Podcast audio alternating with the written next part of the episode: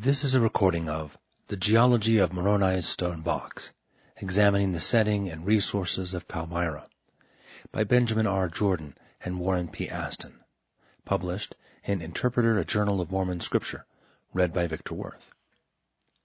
Abstract.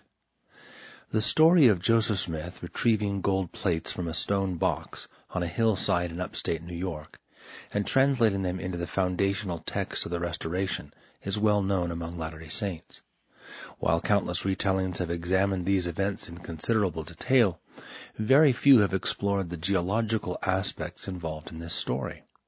In particular, none have discussed in detail the geological materials that would have been required by the Nephite prophet Moroni, circa AD 421, to construct a sealed container able to protect the gold plates from the elements and from premature discovery for some 14 centuries. This paper reports the outcomes from a field investigation into what resources would have been available to Moroni in the Palmyra area. It was conducted by the authors in New York State in October 2014. The hill near Palmyra, New York State, in which Moroni buried the plates and from which Joseph Smith retrieved them, has long been popularly known among Latter-day Saints as Cumorah. This unofficial practice derived from the assumption by many early Book of Mormon believers that this hill marks the location of the final battles between the Lamanite and Nephite armies. The practice remains common today among the general membership.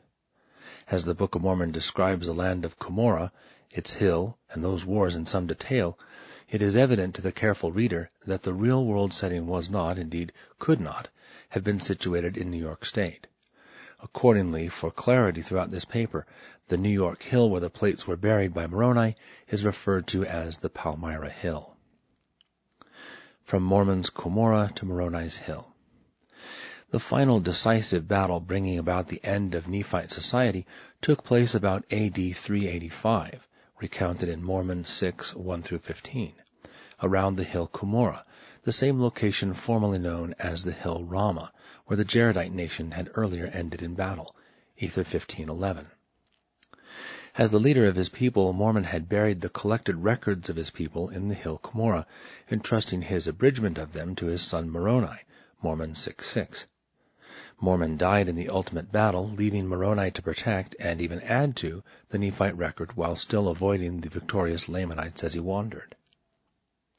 Three and a half decades later, about AD 421, see Moroni 10.1, Moroni ends his writing and prepares to bury the sacred items in a hill.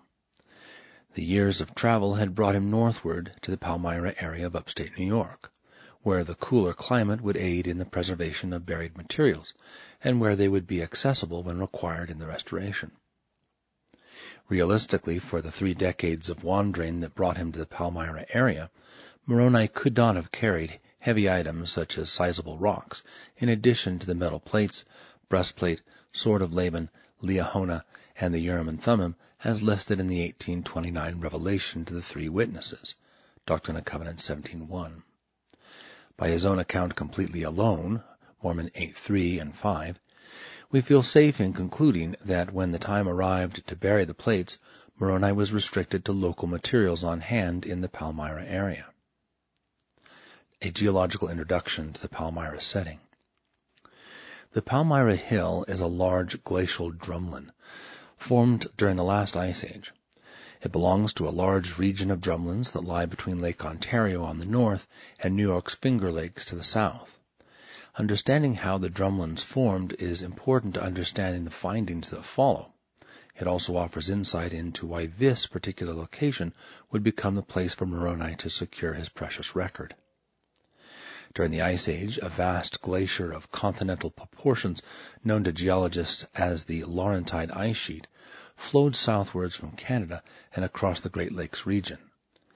As it moved across the landscape, the glacier eroded and carried along large amounts of mixed and very poorly sorted sediments that included clays, silts, sands, gravels, and boulders in various combinations.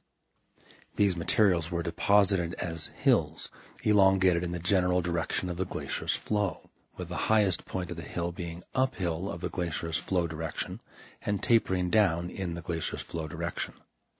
The highest point of the Palmyra Hill lies, therefore, at its north end, with the long slope of the hill tapering away to the south. In the Palmyra area, most of the drumlins consist of a mix of stratified or layered gravels and sands. However, near the Palmyra Hill is one today named Miner's Hill, which is an exception. It is predominantly formed of clay, something that might well have played an important role in the making of Moroni's stone box. This hill will be discussed shortly. Also of possible relevance is the fact that the sides of drumlin hills tend to be steeply sloped compared with other sedimentary hills. This is very evident at the Palmyra Hill. The high angle of the slope would place the box above the local water table by ensuring more efficient water runoff and preventing the accumulation of water around the box. This may be why Moroni chose to place the box near the top of the hill. On the other hand, faster water flow would likely have led to more rapid erosion in addition to the natural creep of soil downhill over time. Thus it is possible, if not likely, that the stone box was buried deep enough by Moroni to be completely covered by soil until erosion exposed its upper surface by Joseph's time. A description of Moroni's stone box. Joseph Smith described the box and its location. Quote, on the west side of this hill, not far from the top, under a stone of considerable size, lay the plates, deposited in a stone box. This stone was thick and rounding in the middle on its upper side, and thinner toward the edges, so that the middle part of it was visible above the ground, but the edge all around was covered with earth. The box in which they lay was formed by laying stones together in some kind of cement. In the bottom of the box were laid two stones crossways of the box, and on these stones lay the plates and the other things with them." Another description of the box was given by Oliver Cowdery, who said a hole was dug in the hill and "at the bottom of this was laid a stone of suitable size, the upper surface being smooth. At each edge was placed a large quantity of cement, and into this cement, at the four edges of this stone, were placed erect four others, their bottom edges resting in the cement at the outer edges of the first stone. The four last named, when placed erect, formed a box. The corners, or where the edges of the four came in contact, were also cemented so firmly that the moisture from without was prevented from entering. It is to be observed also that the inner surface of the four erect or side stones was smooth. Oliver goes on to describe the relative dimensions of the box, including the fact that it was, quote, sufficiently large to admit a breastplate, such as was used by the ancients to defend the chest, etc., from the arrows and weapons of their enemy. From the bottom of the box, or from the breastplate, arose three small pillars, composed of the same description of cement used on the edges, and upon these three pillars was placed the record of the children of Joseph. For the purposes of this study, however, our focus will remain on the nature of the construction materials, stone and cement. Rocks available to Moroni in making the box. With these descriptions in mind, a comprehensive survey of the ground on all sides of the Palmyra Hill and its surroundings was conducted by the authors, taking particular note of the description that the rocks that made up the box were smooth on at least one of their sides.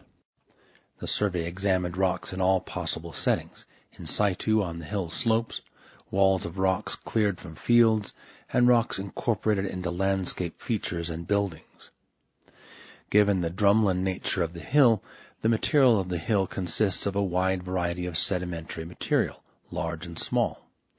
Large cobbles, naturally rounded rocks up to about 25 centimeters or 10 inches across, and larger boulders of the size necessary to form the box remain widely distributed across the surface of the hill and throughout the surrounding landscape. In particular, cobble to boulder sized rocks of laminated sandstone and rounded granite and gneiss are fairly common.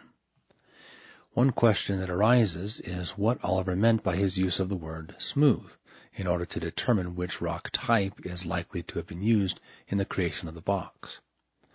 The sandstone cobbles consist of a fine-grained, slightly reddish tan color, quartz-rich sandstone with a rounded outer surface. They easily split along lamination surfaces to form fairly smooth, flat surfaces that could fit Oliver's description of the box. Another common rock found was eroded or rounded pieces of light gray-pink colored granite and gneiss, many of which had at least one side that was flat and smooth. Although their surfaces are not as flat, they are smoother than the sandstone. It is worth noting, though, that as Oliver said, the cement was prepared and placed in such a way that the rocks were, cemented so firmly that the moisture from without was prevented from entering, The type of rock was likely important for another reason. One advantage in using granite over sandstone is that granite is generally much less porous than sandstone, thus sealing out moisture more effectively. This, coupled with the porous nature of the unconsolidated sediments that form the hill, would have allowed efficient water drainage from around the stone box. Any moisture that did not drain away would be kept from the box interior by the fine cement and the stone sides shaped, most likely of granite. Our investigation to determine if rocks as described by eyewitnesses were available in or near the place of burial to form the box demonstrates clearly that they were, and indeed still are. What might Moroni have already known about cement? A reasonable question at this point is, could Moroni have known how to make the cement that was vital to construction of the box? Or would he have required assistance, either divine instructions or a helper?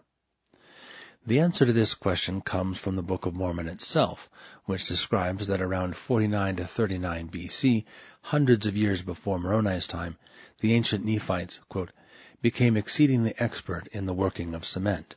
Therefore they did build houses of cement, in the which they did dwell. And thus they did enable the people in the land northward, that they might build many cities, both of wood and of cement. Helaman 3, 7, and 11. Moroni thus grew up within a culture in which making cement using the abundant limestone of the region was already a common skill or technology. So it is entirely possible, even likely, that he learned the skill himself, needing no assistance when in Palmyra. We conclude that it is most unlikely, therefore, that Moroni would have needed recourse to either divine or human help in the matter. An examination of what is now known of the cement skills available in Moroni's day now sheds considerable further light on what he did while at Palmyra. Archaeological evidence for ancient cement in the Americas.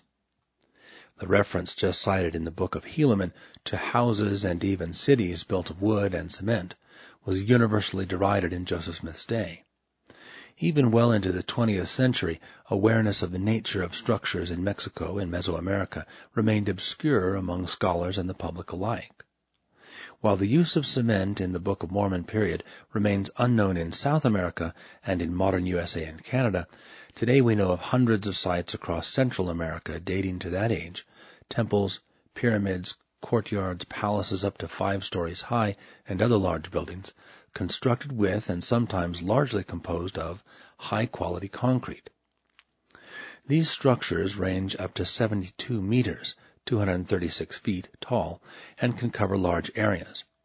They have endured a humid climate, earthquakes, and hurricanes for up to three millennia, and despite the encroachment of jungle vines and roots since their abandonment around 1000 AD, have remained largely intact. Archaeology has further established that while precursors appear among the Maya as early as the ninth century BC, cement and concrete skills first appear as a fully developed technology in Mesoamerica around the very period described in Helaman, the first century BC, a most significant correlation with the Nephite text.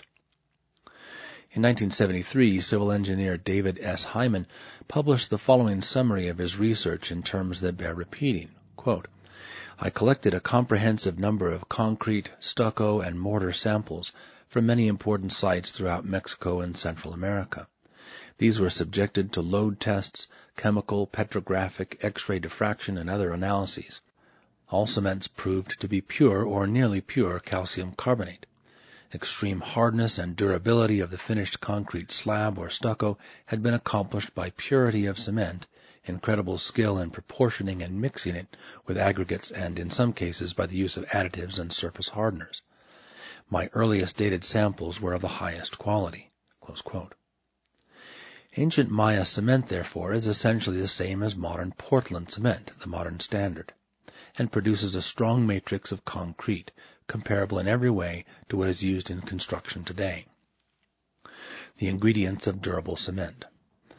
Perhaps a greater challenge to Moroni than locating suitable rocks would have been finding materials suitable for producing high quality, hard wearing cement in a large enough quantity to hold the stones together. While we do not know the exact nature and type of cement that was made by him, the materials in the immediate environment offer strong clues. As the box had to protect its contents for some 1,400 years, something we can be certain of is that Moroni cement must have been of an enduring type, most likely similar to modern cements. The essential chemical ingredient of cement is calcium, produced from what is commonly known as quicklime, burnt lime, or simply lime, calcium oxide, from either limestone or dolostone. Limestone is the easier of the two to process, and thus the most preferable rock type. As already noted, limestone would have been familiar to Moroni from his own Nephite culture. Producing lime in the pre-industrial period was a process that involved cooking pieces of limestone on a wood fire. Once the wood burnt down to charcoal, temperatures of up to 1,600 degrees Celsius, about 2,900 degrees Fahrenheit, were reached. This resulted in a chemical reaction producing globules, clinkers, of calcium silicate. After cooling, water added to the material made it expand to a powder of around five or six times the volume of the limestone. This was the cement which, added to an aggregate and water, formed concrete. Within the local drumlin, gravels and the limestone cobbles mentioned earlier and pictured above are found. They are of an excellent quality for producing lime. Post fieldwork analysis established that these limestone rocks are high in the critical compound of calcium oxide. Of course, Moroni needed to burn wood to reduce the limestone to powder. Where this was done remains unclear, but the geography of the Palmyra Hill may provide a clue. At the hill's southwestern end is a small valley or vale situated between the hill and a low rise on the west that prevents anyone passing along the western side of the hill from seeing into the vale.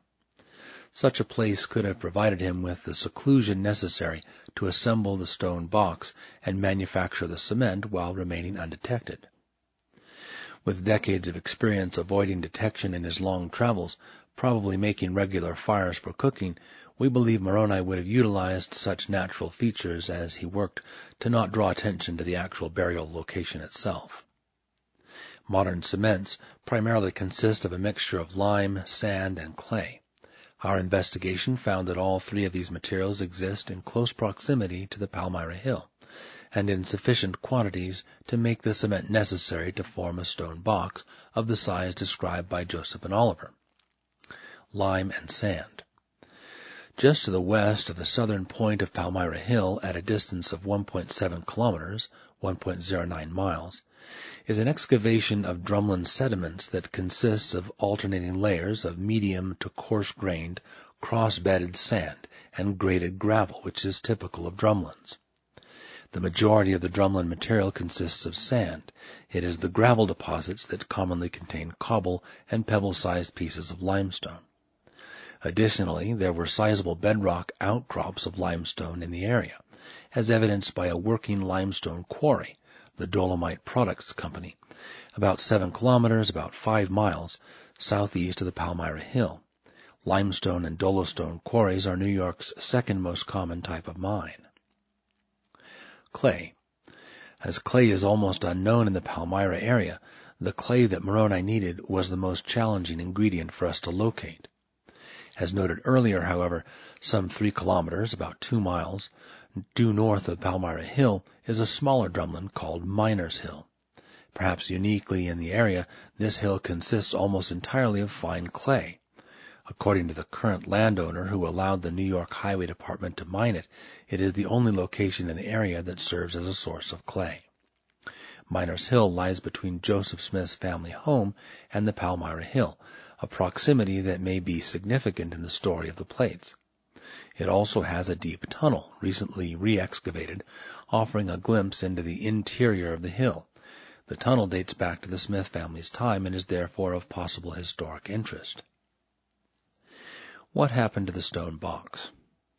Understandably, in Joseph Smith's day, it was the contents of the box, the plates, that held the greatest interest to believers and unbelievers alike. Still, there were those in both camps who also sought to see the stone box on the hill for themselves. There are no reliable first-hand accounts of what happened to the stone box. However, the most credible reports agree that the stone box, its capstone having been opened several times by Joseph Smith in his meetings with the resurrected Moroni over the years, and seemingly left open after he removed its contents, was now exposed to the elements and eventually washed in pieces down the hill. Two surviving accounts are our sources for this likely outcome. The first was General Authority First Council of the Seventy, Edward Stevenson, died 1897, who published an account in 1893 about interviewing an old man living near the hill. Quote, Questioning him closely, he stated that he had seen some good-sized flat stones that had rolled down and lay near the bottom of the hill. This had occurred after the contents of the box had been removed, and these stones were doubtless the ones that formerly composed the box. I felt a strong desire to see these ancient relics, and told him I would be much pleased to have him inform me where they were to be found. He stated that they had long since been taken away. The other is a report in which David Whitmer, one of the three witnesses to the Book of Mormon, had stated, quote, Three times David Whitmer has been at the hill Cumorah and seen the casket that contained the tablets and seer stone. Eventually the casket has been washed down to the foot of the hill, but it was to be seen when he last visited the historic place. What seems certain at least is that Moroni's stone box is no longer in its original position on the hill, nor, despite some claims to the contrary, does any indication of the whole remain where it was once buried the unique convergence of geological factors in the Palmyra area. The glacial processes of the Palmyra region brought together all the necessary materials to form the stone box, to manufacture the cement holding the stone components together, and fashion the three small cement pillars inside it. Moroni would have been able to access the rocks and sediments necessary without extensive travel or effort. Considered individually, sandstone, granite, and limestone are all, of course, very common rocks on the surface of the earth, as are sediments such as clays and sand. This is also true of the formation of flat-sided sandstones and granite as they weather. However, finding all these rocks and sediments together in close proximity is more unusual.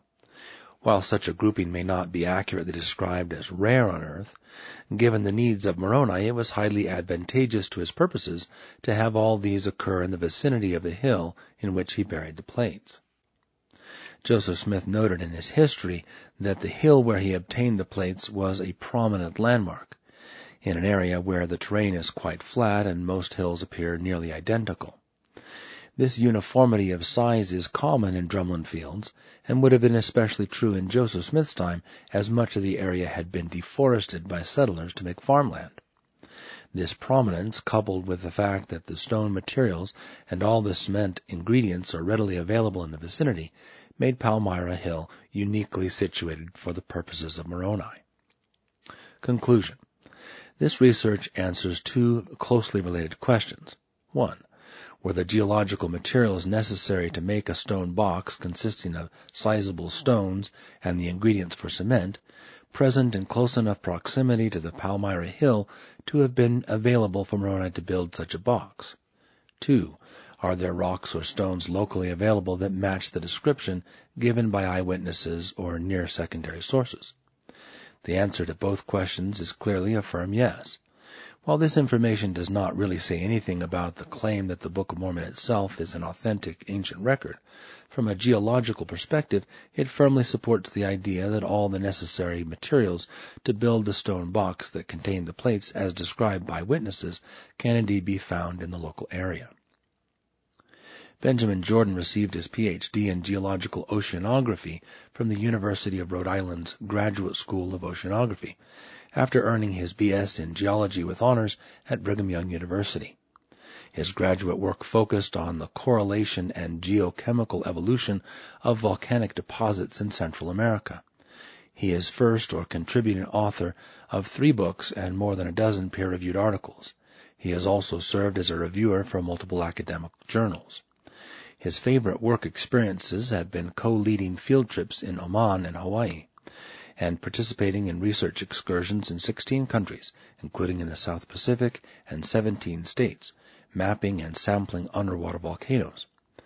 Currently, Ben is an associate professor at Brigham Young University, Hawaii, and an active member of the American Geophysical Union, the Geological Society of America, the Tsunami Society, and the International Association of Volcanology and Chemistry of the Earth's Interior. Warren Aston is an independent researcher based in Brisbane, Australia. Since 1984, his exploratory efforts throughout the Near East and Mesoamerica have identified the candidates for Nahom and the Old World Bountiful, now accepted by most LDS scholars. In 2013, he co-founded the Khor Kharfot Foundation, leading several international teams undertaking fieldwork at the site. He is the author of In the Footsteps of Lehi, 1994, Lehi and Sariah in Arabia, the Old World Setting for the Book of Mormon, 2015, and numerous papers and articles. Warren's findings have been reported in Church Education System manuals, BYU Studies Quarterly, Encyclopedia of Mormonism, and the Journal of Book of Mormon Studies. They have also been presented at non-LDS forums, such as the annual Seminar for Arabian Studies in the UK, and in publications such as the Journal of Arabian Studies. His work continues in both Arabia and Mesoamerica, including a major Book of Mormon central exploratory project focused on the hill Ramah Cumorah.